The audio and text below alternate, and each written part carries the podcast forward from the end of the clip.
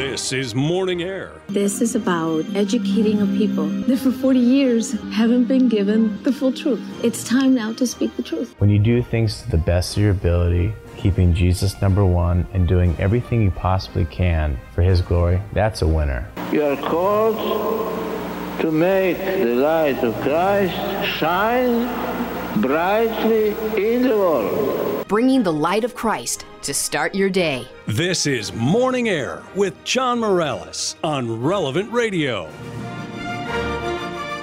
It's Wednesday, January 12th, 2022. Good morning and welcome to Morning Air. I'm John Morales along with Glenn Leverance. Thanks so much for joining us this morning. It's a joy to be with you once again. A special welcome to our new listeners on WBMD Relevant Radio 750 AM Baltimore, which became yesterday the newest owned and operated station broadcasting relevant radio. Welcome aboard. You are now part of the family. On Wednesdays, we remember St. Joseph. Go to Joseph and ask for his intercession in your everyday life. We start uh, each hour giving thanks to our Lord through the intercession of the Mother of God, our Blessed Mother Mary. In the name of the Father, and of the Son, and of the Holy Spirit. Amen. Hail Mary, full of grace, the Lord is with thee. Blessed art thou among women, and blessed is the fruit of thy womb, Jesus. Holy Mary, Mother of God, pray for us sinners, now and at the hour of our death. Amen. Our Lady of Guadalupe, patroness of the Americas, patroness of the unborn and of relevant radio, pray for us. St. Joseph, patron of the Universal Church, pray for us. St. John Paul II, co patron of relevant radio, pray for us. And here on Morning Air, we always invoke the Holy Spirit every morning whenever we pray. Come, Holy Spirit, come. In the name of the Father, and of the Son, and of the Holy Spirit. Amen. Our power scriptures we do every day from the playbook of life is from Colossians 3:17. The apostle St. Paul writes, "And whatever you do in word or deed, do everything in the name of the Lord Jesus, giving thanks to God the Father through him." St. Paul reminds us that it doesn't matter what you do for a living. It doesn't matter if you're a lawyer, doctor, a mother, or even a, a world class athlete. Whatever you do, if you do it for Jesus, if you do it for the Lord, for His glory, you're on the right track. Remember uh, to keep your work in the proper perspective uh, God first, your family second, and then your vocation or profession third. You can sanctify whatever you do, you can sanctify your work, you can make your work have spiritual meaning if you do it for the Lord. And we always pray with great confidence Jesus, I trust in you. Now, it's hard to believe that we're already uh, 12 days into the new year. You probably started this new year with some resolutions like eating healthier, working out a little bit more often, and dedicating some time to daily prayer. Our first guest has mastered at least two of these first uh, two resolutions uh, and is here to share some practical advice. Joining us now is world class athlete and coach Rebecca Dussault to talk about making good decisions when it comes to the three F's in your life fitness, faith, and food. Rebecca's a former American cross country skier, born and raised in Gunnison, Colorado. She's a world champion who participated in the 2006 Winter Olympics, the 2010 world champion in the winter triathlon. Rebecca also started FitCatholicMom.com to help heal Catholic families, starting with moms. She's a wife and a mother of six children. Good morning, Rebecca. Welcome to Morning Air. Great to be with you uh, this uh, morning. Yes, thank you so much for having me, and good morning. Yep, it's uh, cold and crisp here, so feels like a yeah good winter morning. So love that we're talking about skiing at some level. Rebecca, tell me what inspired you, what motivated you to uh, start FitCatholicMom.com. You bet. Yeah, just sport has been the gift that God has really blessed me with, and it's been my vehicle for really spreading the gospel through it. And I do believe that it gives us such a unique chance to glorify God with this flesh that we otherwise would just tow around and loathe at times. So it's it's beautiful just to be able to work within the flesh to to bring that glory to God through family life, through fitness. Um, as a coach, I certainly help other women to begin to do that, and I lean heavily upon my experience as an athlete, many decades as an elite um, endurance athlete, traveling the world, racing in many different sports, uh, four seasons a year, and uh, certainly now teaching my children as well to try to follow some of those footsteps. Uh, but it's just it's a beautiful way to to answer that calling. You know, we each have our unique way that God is going to use us to bring the gospel to light in this crazy world. And for me, it's sports. So I, every day is such a, a gift, and I get to use what He gave me first. I get to give back in lots of ways. Rebecca, tell me what inspired you, what motivated you to uh, start FitCatholicMom.com? Yeah, really. That's a great question. Fit Catholic Mom is born of certainly my discovery that as I live my lifestyle and I really build daily the pillars of faith, fitness, and food as those things which hold me up so that I can bear the weight of life, I realized, you know, if I've got this lifestyle drilled down, I may as well teach it to other women because it's such it's kind of the lost art of really thriving in your vocation. And I just don't feel like many know quite what to do with their with their bodies anymore. Uh, there's such mixed messages. Is it is it vain if you work out? Uh, should you set aside time to be alone and make sure the kids are tended to? I mean, it, there's a lot of mixed messages, and so just clearing all of that up, really in sort of a theology of the body, and understanding what is this flesh made for. How do we walk that paradox of uh, things like I've come to give them life and give it in, give it in abundance. What does that look like? And then you know mix that in with vanity of vanities, all is vanity, and really try to figure out where is that fine line. And I call it holy tension. Where is your holy tension? How do you get things into that sweet spot in life where you're thriving? You're not doing things to excess, and you're also not living in a place of depravity. And so we have to do that in certainly those areas of faith, of fitness, and food uh, just to name kind of the primary ones. So it's just a, uh, it's kind of a study in our human tendencies and what we're apt to do, and it's you know we cater to our lower nature so often. I don't really, and we don't really know how to discipline the, the flesh and get the most out of this temporal life. So it's just um, retraining, kind of an integration of the body and the soul, so that we're we're together more whole and more holy. I'm so glad you brought up uh, the word discipline uh, because, as a world class athlete, you know obviously firsthand uh, the importance of discipline. Can you talk about why it's so important uh, as we talk about these three aspects uh, of faith, fitness, uh, and food? Yeah, it, it really is important to be disciplined. I believe that for us to be disciples, we have got to live out a discipline.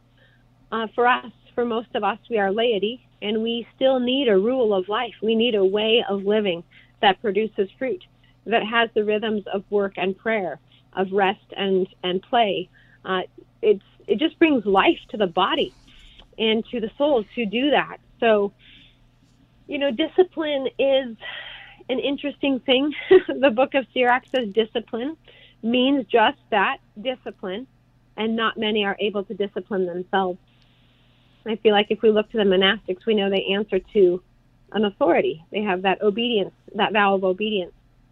Uh, when we take off into our vocations as lay people, we don't necessarily have, or we don't identify that we have anything that we're obedient to uh, in this life outside of Christ. But Christ has a huge call on us for how to steward the flesh and the mind and the soul. So I think really putting a, a framework to that for each family is vital and it's not going to necessarily look the same. Uh, some families live in Florida, some live in Alaska, some have one kid, some have 12, whatever it is. But drilling that down to be unique so that our discipline is bearing fruit in, in our lives, in our vocations, so that every day we're saying, you know what, I have the means of my sanctification in the here and the now. And uh, a lot of that is stepping into your yes with your flesh, which so few do really well and um, it holds us back. If we think we're just going to progress with our souls and we're going to be prayerful and we're going to comprehend truth and seek to live it and strive, if the flesh does not follow suit, if it does not aim in that same trajectory, it's going to constantly pull us in the other direction. And so we have to, there's a lot of uh, I, I would say, timeless wisdom in this arena, but we need to dust it off for the new church. We need to dust it off for those of us who are in this day and age who don't want to be in the cult of the body, but who also know that doing nothing for the body doesn't work. And so it's a time for education, for a new evangelization of the people for how to how to live in the flesh as Catholics and thrive. So it's a fun it's fun work. I have to say I it doesn't feel like work because it's so fun to uncover this truth for people and watch them light up and get their lives back. And so that discipline is absolutely at the root of it. And it doesn't mean it's crazy. You're talking to a coach who drinks some coffee, who loves bacon, bacon, who thinks pastries are amazing. I know, love it's it. not all about like let's be real. And I always say that to my clients. You know, the church knows the human condition. It knows that we need the fast. It knows that we need the feast. She knows, I should say, that we need the fast and the feast. And she always is going to give us the fast first. That's where we learn the discipline. That's where we enter deeper into ourselves, knowing ourselves and being known by God. And then we can fa- we can feast with such greater joy, more full delights, but also with responsibility, not undoing our health just because we're feasting. So it's um, it's bringing those realities together, the fast and the feast of our life.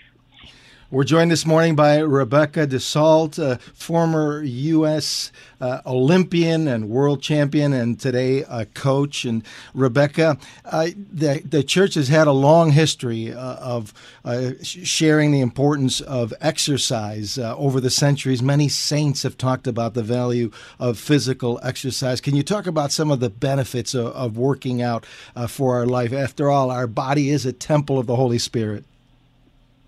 It sure is, and I always say, "Show me a woman who doesn't work out, and I'll show you a woman in a really, a really bad state in life."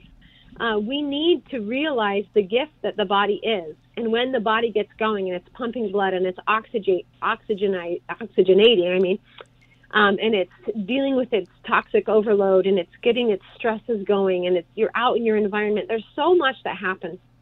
Unfortunately, we we who in this modern era use gyms and that sort of thing think that we got to go, you know, punch in and get our personal sweat session and that that's it's no more than that.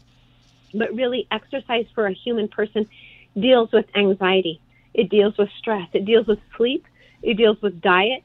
It deals with health and strength and stamina. All of these things in the life of a healthy and mature Christian are going to allow us to serve. Right? The servant of all is the greatest of all. We stop serving though when we're running on fumes when we're anxious and depressed, when we're stressed, all of these things shut us down. They extremely dull the greatness that God knows is within each of us, that He has actually programmed us for. But we forget, we get so far from those factory settings of greatness by just cramming more unhealthy food in our life, more unhealthy substances, more pleasure, more entertainment, more sedentary acti- sedentary activity. That doesn't even make sense. Lack of activity, uh, just becoming more and more sedentary, and it just shuts the human brilliance down. It shuts our unique greatness down. So this is something we we've got to uncover. The saints definitely are victorious athletes of the spirit. So many of them have spoken with eloquence, uh, not the least of which is Pope St. John Paul the Great uh, some of the things he has to say to athletes are just mind blowing and beautiful, and they really call us to step into this space. And I, I don't want this to sound too lofty for anyone because really, for all of your listeners, for myself included, sometimes this is as simple as taking your rosary. You're already praying a daily rosary, but if you're not exercising, start doing a daily walking rosary. Just take your rosary out and walk. Walk through your neighborhood, consecrate your neighborhood, consecrate the countryside, wherever you're walking but just 20 more minutes of walking a day, coupled with the most beautiful prayer, one of the most beautiful prayers the church has, that alone can begin to shift your health habits. So we don't want this to be like, oh, you got to get a gym membership, you got to be a runner, you got to race, you got no. Let's like bring it down to the very foundation. So it's it's very attainable. Absolutely, and everybody has a different taste uh, for different ways to, to work out. So uh, there's there's something for everybody. Uh, what can we do to, to conquer ourselves and, and get started? Especially uh, some folks, some moms that maybe haven't worked out in a while. How do you get the, the motivation to get going to start off? Hmm. Well, first, let's stop believing the lies. Some people hold themselves back so profusely, thinking, well, genetics uh, play a part in this. This is all I can ever be. I can only be overweight. My family's overweight. My family has disease. You know what? Genetics are going to uh, load the gun, but our lifestyle pulls the trigger. We have so much authority over how our flesh turns out in this life. And it directly has to do with, especially how we're eating, because we will feel the way that we fuel. If we're fueling well with vital nutrients and things, our body will feel that vitality. So, first, dietarily, we've got to clean it up. We are so dependent on uh, just poor foods, nutritionally Junk food. depleted foods. Yeah, we're calling them foods. I can scarcely call them foods. So, really getting into a more nutrient dense diet, a very plant heavy diet, really cleansing our bodies with fruits. These are things that we can do, thinking of a simple pragmatic thing is when you're desiring to snack, snack on fruit. Fruit is great to eat alone. It's highly digestible and it goes through like a cleaner through the body. So just really dependent on fruit as much as we can. Eating a, a diet rich in vegetables. I do not mean canned vegetables. I do not mean commercially grown vegetables. The more we can get into an organic diet, the more we're going to get away from toxic sprays like glyphosate, which is all over our veggies and it makes us sick in our gut. And when your gut is sick, your immunity's compromised, your hormones, like serotonin, happy hormone, that's compromised. Uh, your gut brain connection starts shorting out. You know, you don't have that clarity and that mental acuity to do your best in this life.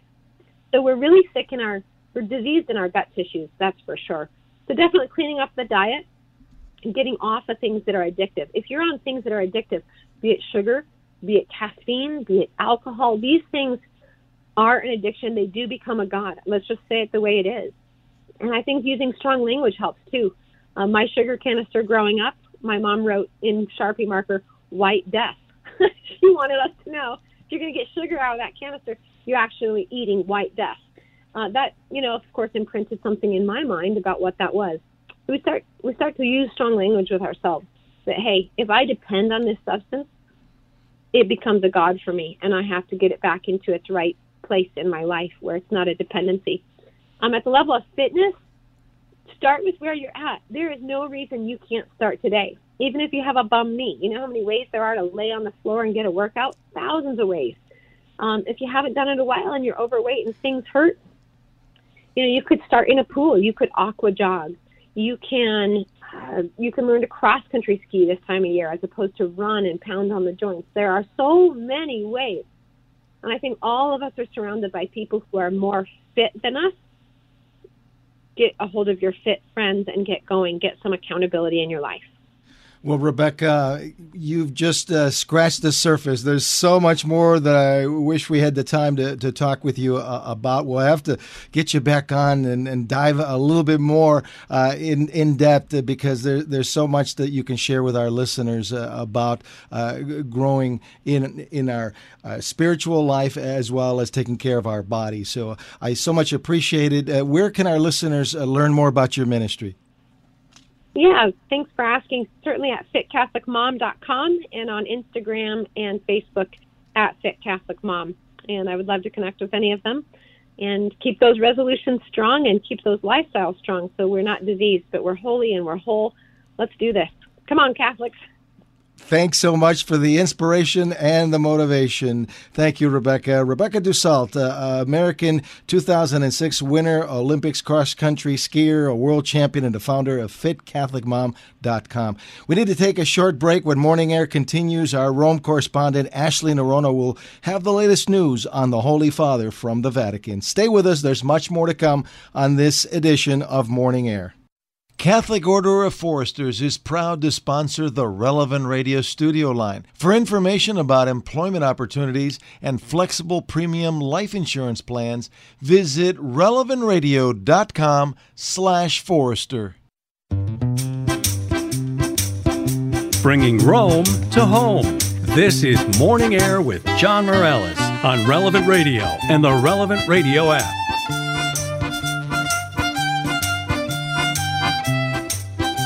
You gotta love it. Welcome back to Morning Air. I'm John Morales along with Glenn Leverance. Thanks so much for joining us this morning.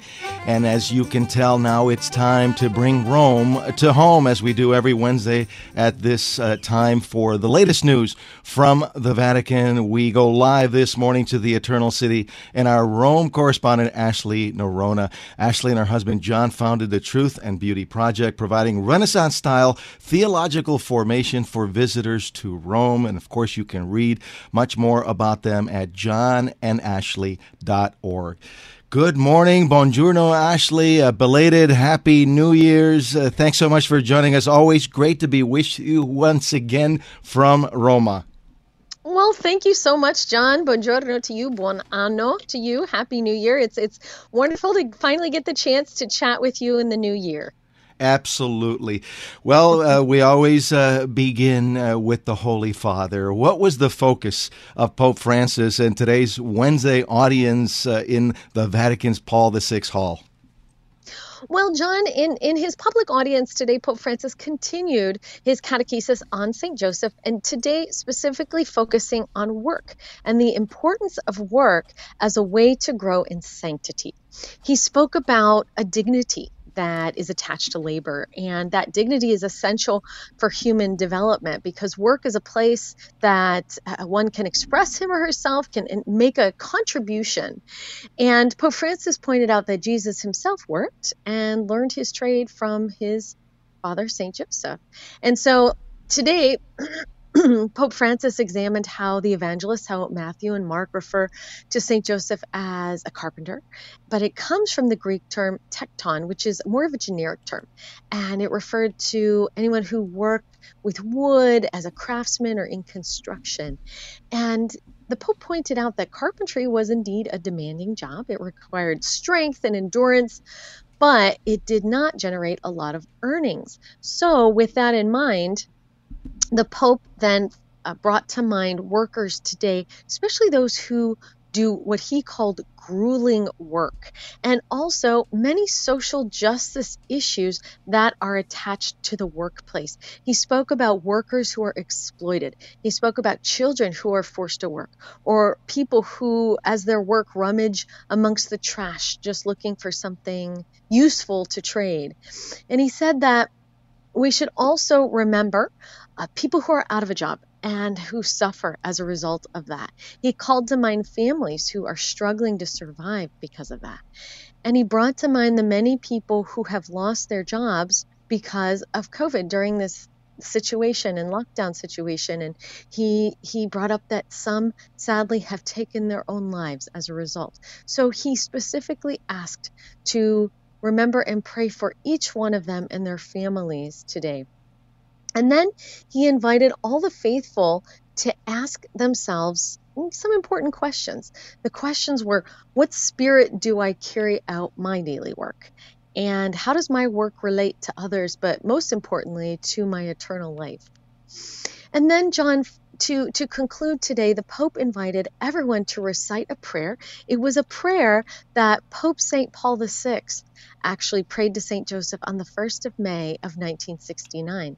And if it sounds good to you, then uh, I invite us all to pray together now. Absolutely, Ashley, for sure. Let's do it. In the name of the Father, and of the Son, and of the Holy Spirit. Holy Spirit. Amen. O Saint Joseph, patron of the Church, you who side by side with the Word made flesh worked each day to earn your bread, drawing from him the strength to live and to toil, you who experience the anxiety for the morrow, the bitterness of poverty, the uncertainty of work, you who today give the shining example, humble in the eyes of men, but most exalted in the sight of God. Protect workers in their hard daily lives, defending them from discouragement, from negative revolt, and from pleasure loving temptations. And keep peace in the world, that peace which alone can ensure the development of peoples. In Jesus' name we pray. Amen. Amen. Name of Father, Son, Holy Spirit.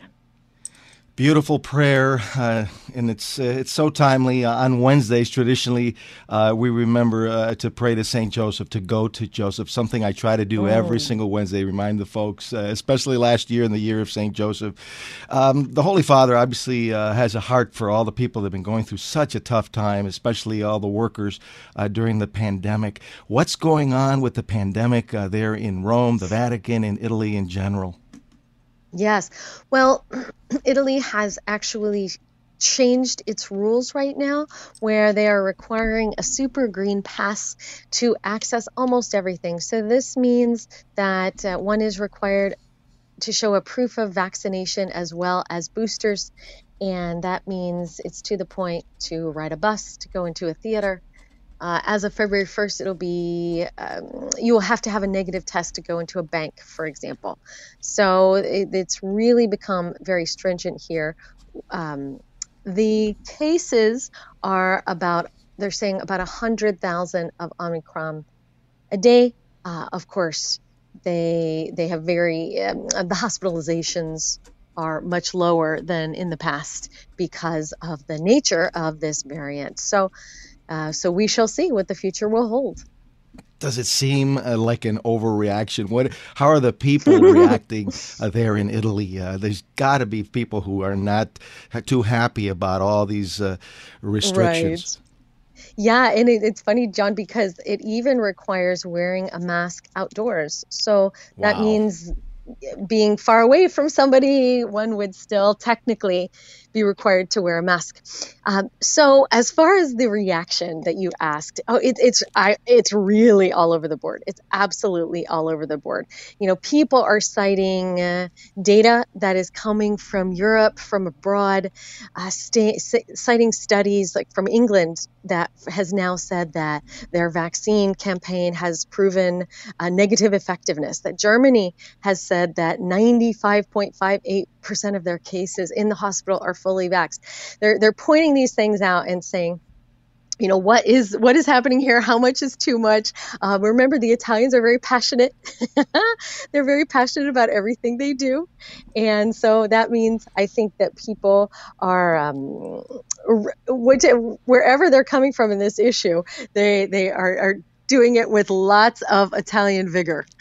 I totally can relate. Uh, yes. This reporter and my family uh, was down for the count last week uh, with with COVID with the Omicron uh, variant, and uh, thanks be to God, we're fully recovered. Uh, it was really like a bad cold, a nasty cold yeah. with, with some yeah. you know aches and pains, but but nothing like the original COVID nineteen, right. uh, the right. the Alpha variant. Uh, so mm-hmm. Uh, we're just grateful to, that we're over it. Uh, but but obviously this is yeah. this is in play uh, not only in Italy but obviously here in the United States and all over the world. I'd love to get your your take on a story that really caught my attention. I found it absolutely um, amazing.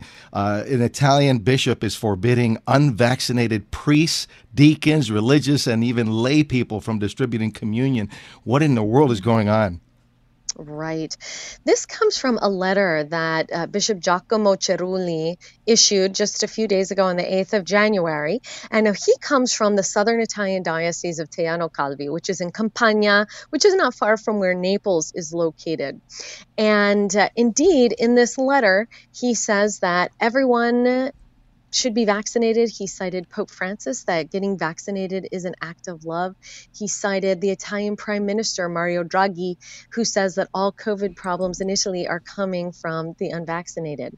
So he, in addition to all this, he suspended all in person pastoral catechetical formative activities in his diocese. But as you can imagine, John, there has been a lot of pushback. Interestingly, without a doubt, my goodness. Right, right. So from people all over the spectrum, so lapsed Catholics as well are jumping in on this because they see all kinds of violations of, of, of freedom, uh, of conscience, but also they're citing some of the data that I, I, mentioned before. They're citing that, for example, Germany has uh, released its data that they say the vaccinated are, are, about 21 times more susceptible to contract and transmit the virus than not. That Israel has, has is giving up its vaccination campaign because they're citing ineffectiveness. So the pushback is saying that this decree from the bishop is not within the competency of any Italian bishop. It doesn't follow the medical data that's coming about Omicron, specifically about the variant and that the debate should be left to the medical community in an unrestricted and an open manner. Uh, and so, with that said, it's going to be interesting to see what happens. We're going to watch both sides continue to uh, battle it out. And as we say in Italy, vediamo. Let's see. Uh, stay tuned for much more. Uh, now, on a positive note, uh, uh after uh, this uh, COVID break, the tradition of baptizing babies of Vatican employees yes. at the Sistine Chapel has returned. Yes, it, it's such a lovely tradition. So this has was started actually by Pope Saint John Paul II back in 1981, and on the feast of the baptism of our Lord, uh, the tradition was started to baptize these little babies of Vatican employees, and it had been canceled, of course, because of the the situation that was going on with COVID. But now, just a few days ago, it was able to happen again, and 16 babies were baptized right there in the Sistine Chapel, and uh, so it, seven boys, nine girls. The Pope spoke about how important that day is because it's the day that the children get their Christian identity. And so he called on parents and godparents to help them grow in that light of Christ that the kids are receiving. He also said, Hey, don't worry if the babies cry out. He said, Let them cry. He called their cries an orchestra because of the spirit of community there, John.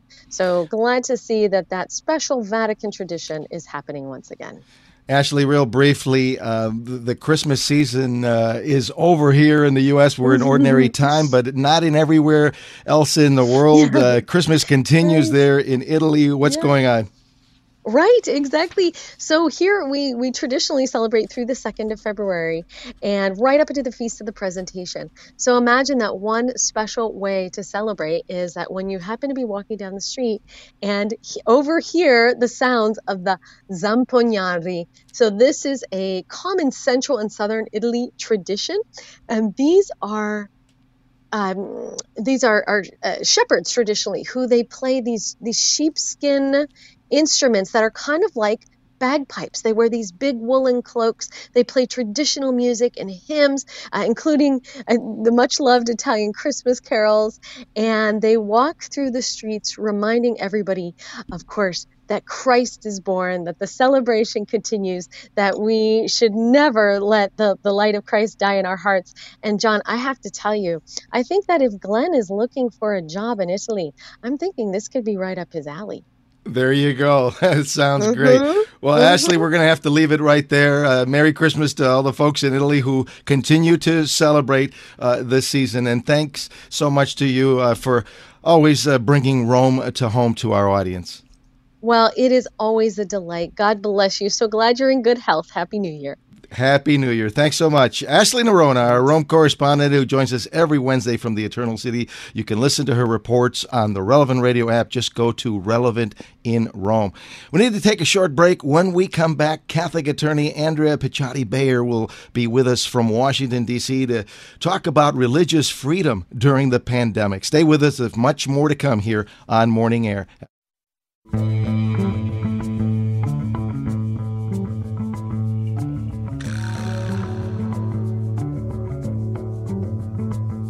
Get connected to the conversation. Call us now, 888 914 9149. That's 888 914 9149. You're listening to Morning Air with John Morales on Relevant Radio and the Relevant Radio app.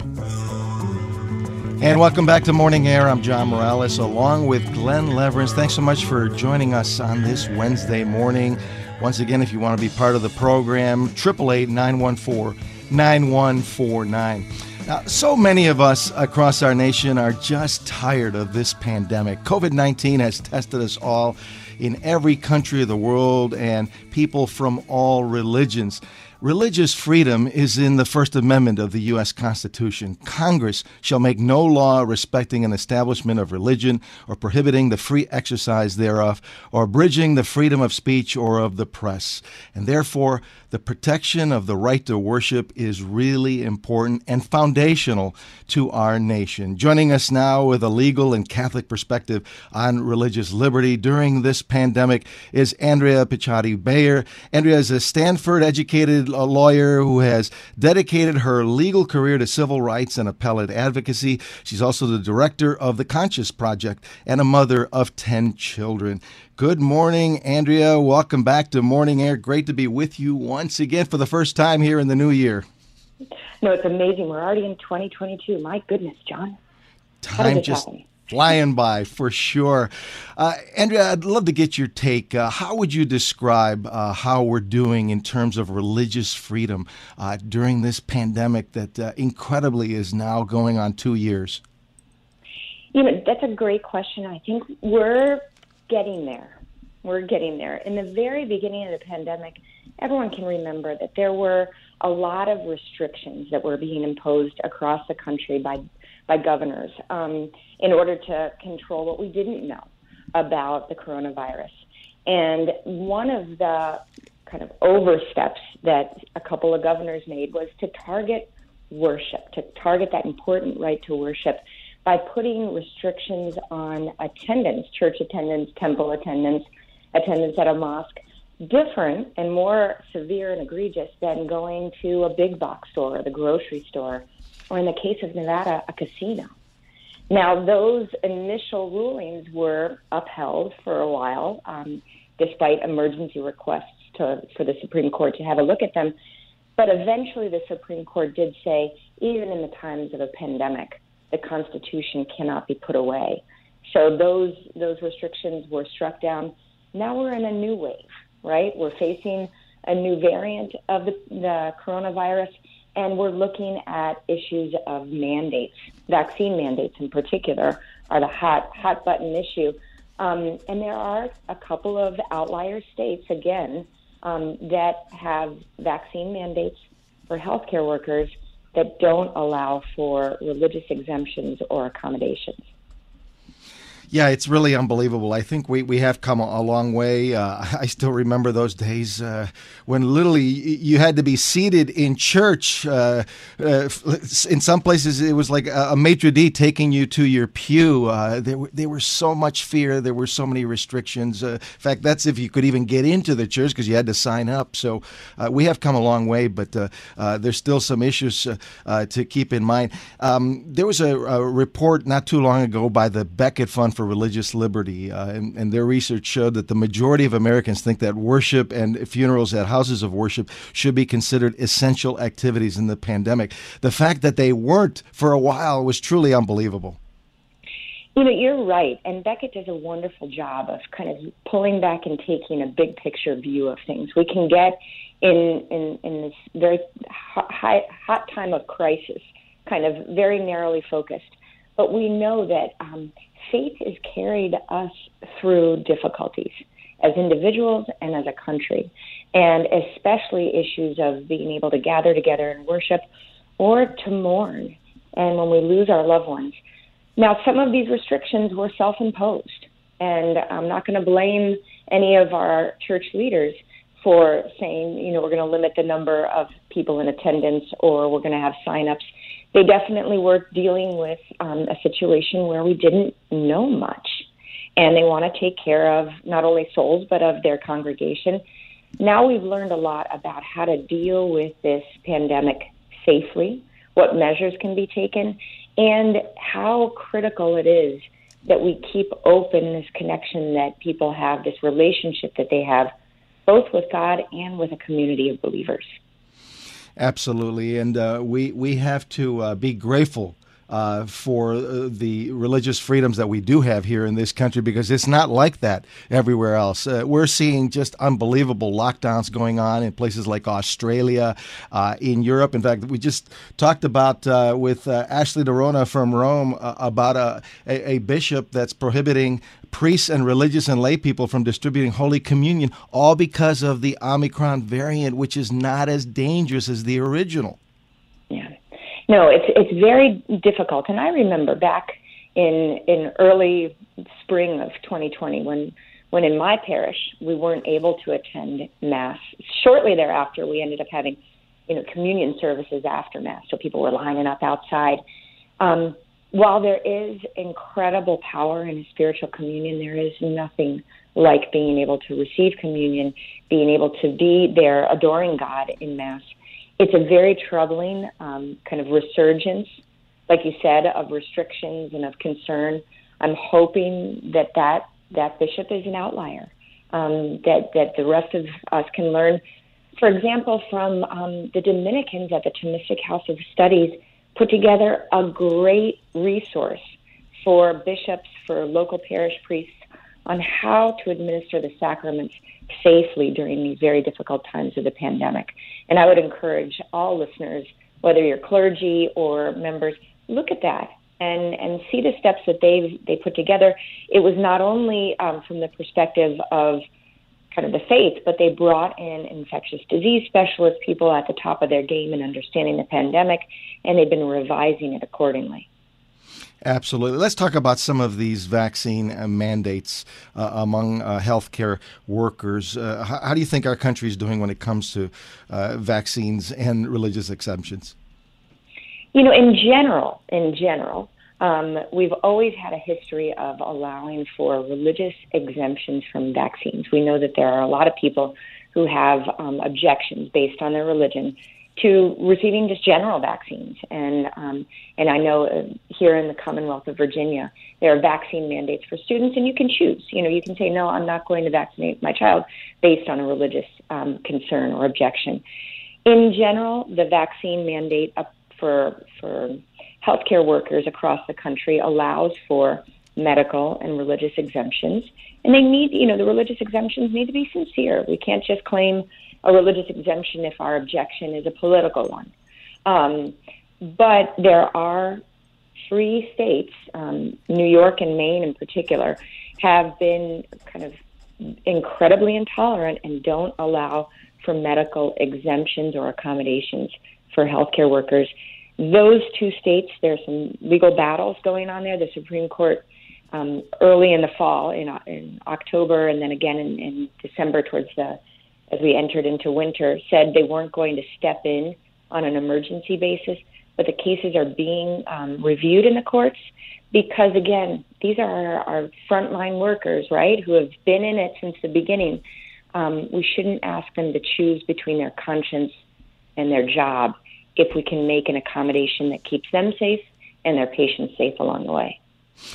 Andrea, do you think that the the the latest information uh, that we have, the, the scientific information about the, the reality that the the the, the original vaccine uh, that so many people have taken and, and the, the boosters are just not effective uh, against Omicron. Do you think that that might be in play because obviously uh, it's it, it the Omicron is cutting right through it. So how how can it be reasonable and logical to, to force people to get a, a vaccine that's not even working for the latest variant?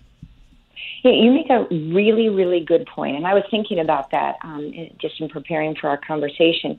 In general, when you are going to, um, when the government is going to burden religious exercise and religious belief, it needs to have a compelling reason to do so if they allow for other exemptions. So, in the case of New York and in Maine, they allow for exemptions based on, you know, medical objections. So, in order to not allow for a religious one, there needs to be a compelling reason.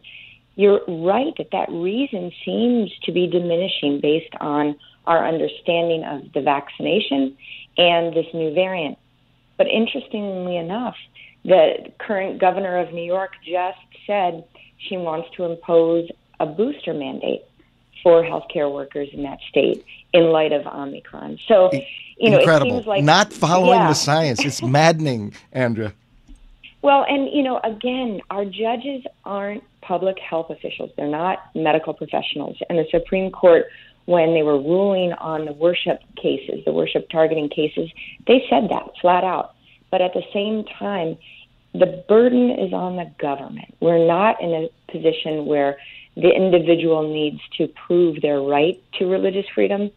It's it's flipped. The government needs to prove that making an exemption, allowing for an accommodation, you know, and again, I want to say just because somebody is exempt from a vaccine doesn't mean that they shouldn't take proper measures, whether it's testing or wearing personal protective gear, whatever, because that's what healthcare workers do.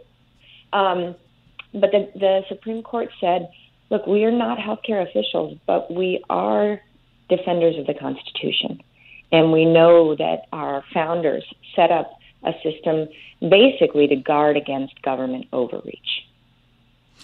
And obviously, uh, we're all waiting to see how the Supreme Court rules on the two cases, especially the one uh, involving a potential 100 million uh, people uh, in businesses of 100 employees or more. It's going to be very interesting to see uh, what the court decides. Absolutely. Now, those federal mandates do allow for religious exemptions or accommodations. Having said that, whether in practice they're being granted is a big question. And the other thing is, it's a good reminder that our federal agencies only have authority granted unto them by Congress. And so when they go beyond the bounds of that authority, it's really the job of, of our judiciary to step in and say, whoa, whoa, whoa wait a second. These cases uh, in uh, Maine and New York, um, are there similar situations uh, in, in, other states? In other words, what happens in Maine and New York, how is that? Do you think it's going to affect uh, all the other states in the country? You know, like I mentioned earlier, John, Maine and New York are outliers when it comes to not allowing for religious exemptions from these vaccine mandates for healthcare workers. But when we're dealing with um, court decisions and opinions, especially when they rise to the level of the Supreme Court or appellate courts in the region that those courts um, have jurisdiction, they, they develop what's called precedent. And that precedent means that there's a, a rule that applies to similar cases. And so it's really important that we get this right when it comes to kind of reaffirming the constitutional principles of not requiring people to act against their conscience especially when it comes to choosing between their livelihood um, or their conscience. And so, while it may not be an exact fit because there isn't a controversy in Iowa um, with a, a, lack of religious um, accommodations, because that is provided for, it will set a standard that could apply to other other laws, especially other laws, as we kind of continue to work through this pandemic.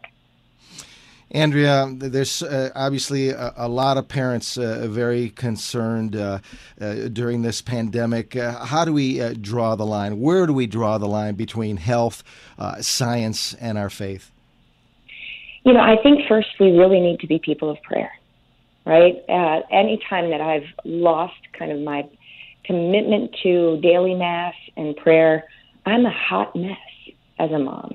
And I remember very early on in the pandemic, a friend dropping off groceries said, in response to my, you know, gratitude, our kids are going to see how we face this. So we really need to be stable people of prayer. We need to be um, convinced of the truth. We know need to know that God's in charge, even when seem, things seem so difficult. And we need to help and support one another and be be the charitable people that are we're called to be in, within our church and within our neighborhoods. Absolutely. Where can our listeners go to uh, to learn more about your work with the Conscience uh, Project? You've got some fabulous uh, stories that you've written uh, about religious freedom recently. Well, thank you so much. You can look uh, at information that we've written um, at the Conscience Project, and it's spelled conscience hyphen project dot org. Excellent. Uh, conscience hyphen uh, project.org. Andrea, as always, thanks so much uh, for being with us and giving us a, a true Catholic and legal perspective uh, on this issue of religious freedom, which is so important for all of us. Well, thanks for having me on and have a great morning. Many blessings to you. Catholic attorney Andrea Picciotti Bayer, the director of the Conscience Project. And now it's time for another episode of Glenn's Story Corner. Well, I thought I'd warm us all up a little bit here in the heart of a very cold winter week with a baseball story or a story today called The Best Trade in Baseball. It's from Time Incorporated. Penny Brown and Kevin Steffen both owe their lives to the other. Kevin was an 11 year old bat boy in July of 1999 when a player accidentally dealt him a severe blow to the chest with a bat while warming up. Kevin passed out and his heart stopped beating. Penny, a nurse, was at the game to watch her son play when she saw this transpire. She rushed down to Kevin and performed CPR, which brought him back. Kevin's mother said it was very fortunate because Penny was scheduled to work that day and had been given the day off at the last minute. Now, fast forward seven years, Penny Brown's eating at a restaurant in Depew, New York, when she begins to choke on her food and cannot breathe. Kevin worked as a dishwasher in that restaurant and was immediately called to help Penny because he was a volunteer firefighter. Kevin performed the Heimlich maneuver and dislodged the food that was suffocating Penny. After saving her life, he realized that she was the lady that saved his life seven years earlier. Penny summed it up by saying, This is an experience neither of us will ever forget. Matthew 10:8 Heal the sick, raise the dead, cleanse those who have leprosy, drive out demons. Freely you've received, freely give. Thanks so much, Glenn. Uh, love the baseball story. Normally, spring training starts in about a month, uh, but we have a lockout going on. Coming up in the next hour, our spiritual director, Father Marcel Taillon, will join us to talk about hope in these times of crisis. Plus, Professor Harry Kramer will be with us to discuss taking the time to live in the present and being truly present as opposed to constantly looking backwards and forwards. Stay with us. There's much more to come here on Morning Air next hour on Relevant Radio and the Relevant Radio app.